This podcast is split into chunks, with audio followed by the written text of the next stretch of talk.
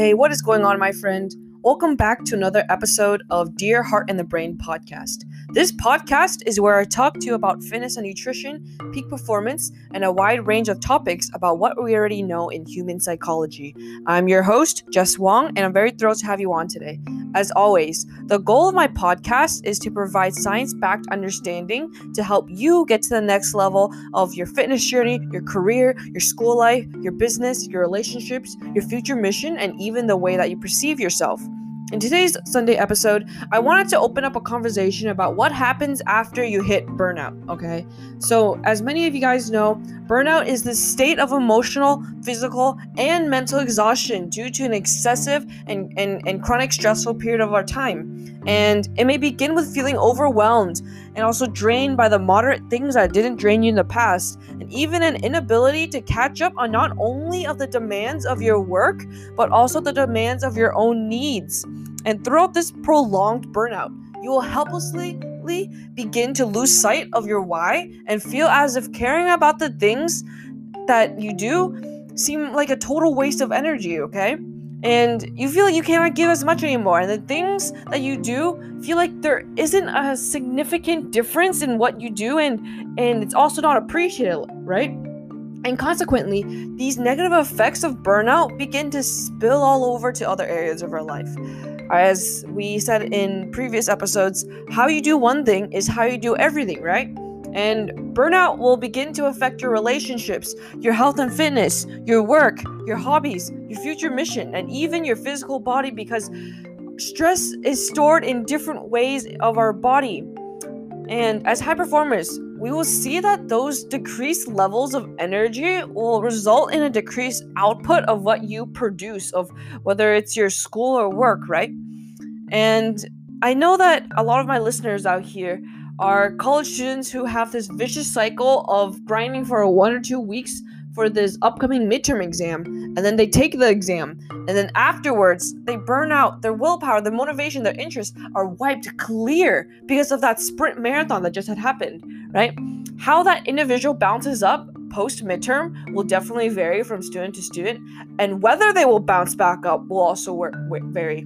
But a short period of time later the cycle will repeat right this this stuff is not sustainable, and you already know it.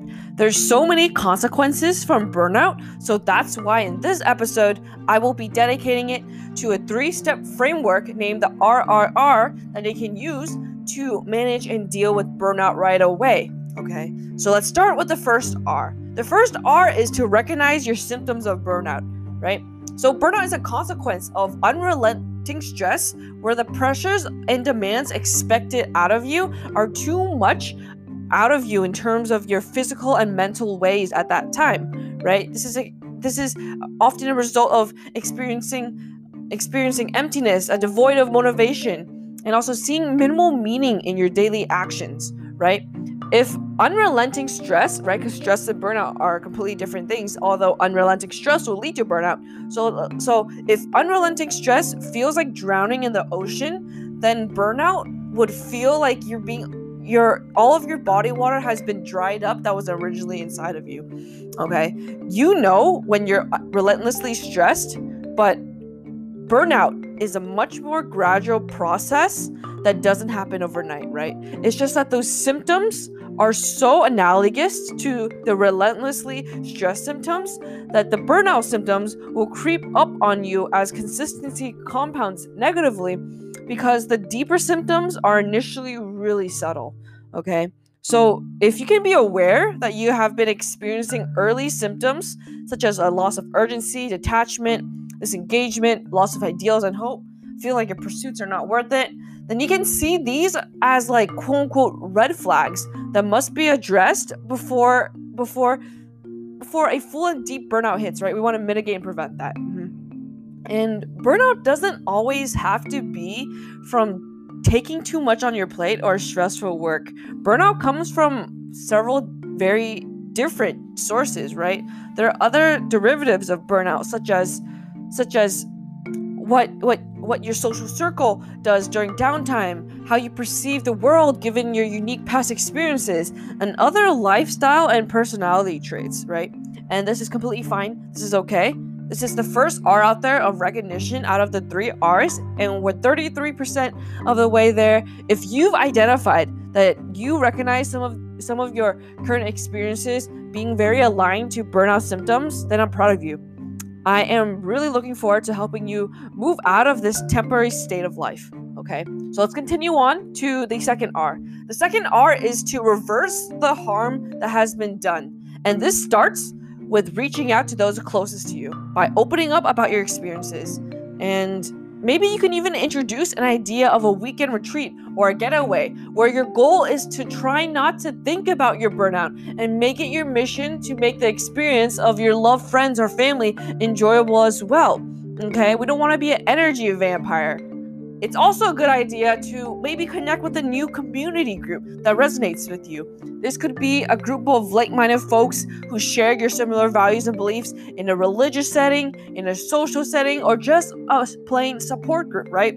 Finding a new flock of folks who share your values and support your mission is often an extremely refreshing and comforting experience.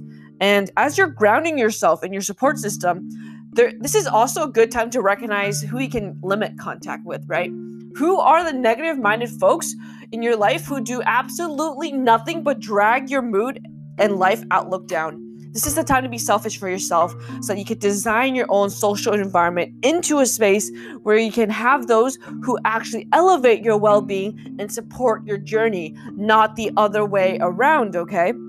And one more note about the second R is about reversing the detrimental effects is that I encourage you to take an entire three day weekend off to recharge your batteries and to pursue unique methods of recovery. Go on a hike on a brand new trail, explore yoga classes and meditation where you you can activate your body's parasympathetic nervous system to get a greater relaxation and response. Because sometimes when we're in a very highly, highly, highly stressed state of mind, our parasympathetic nervous system is not activated as much as our sympathetic nervous system, right?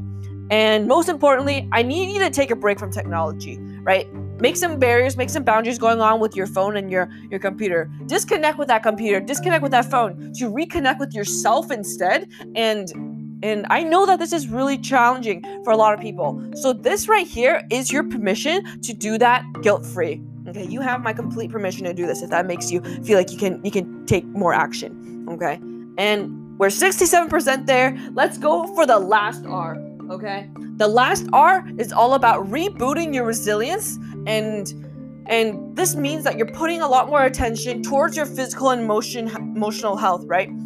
And I want you to be to be really intentional about this because life hap- life doesn't happen to you life happens for you and you want to control the circumstances control the the outcome of of of your capabilities and what you can do in life and this starts with reframing the way that you approach school or work and again, right? You're engineering these boundaries, you're engineering these systems to make your demands less overwhelming. For example, this may look like implementing some some rules, just like as when we were a kid. No electronics after 6 p.m. Or and the second one would be every Friday, Saturday, and Sunday is your non-negotiable rest weekend. Or even a third one is is having those lunch breaks that you have in your in your school school work life fully utilized for a mindful activity such as photography, reading an awesome book, meditating, or watching a lighthearted show. And I promise you that you will come back to your work so much more rejuvenated and excited to tackle the load.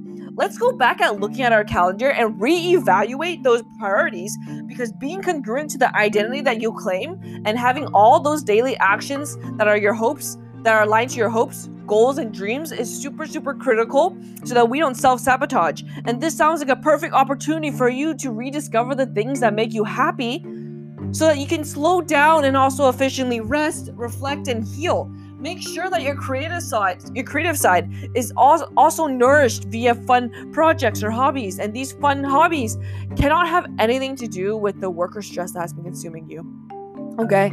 And lastly, a last note about this last R for rebooting See where you can implement an exercise routine that will increase energy, sharpen focus, and relax both the body and mind on a daily or even weekly basis, right? This is something I'm a huge proponent of as a certified personal trainer.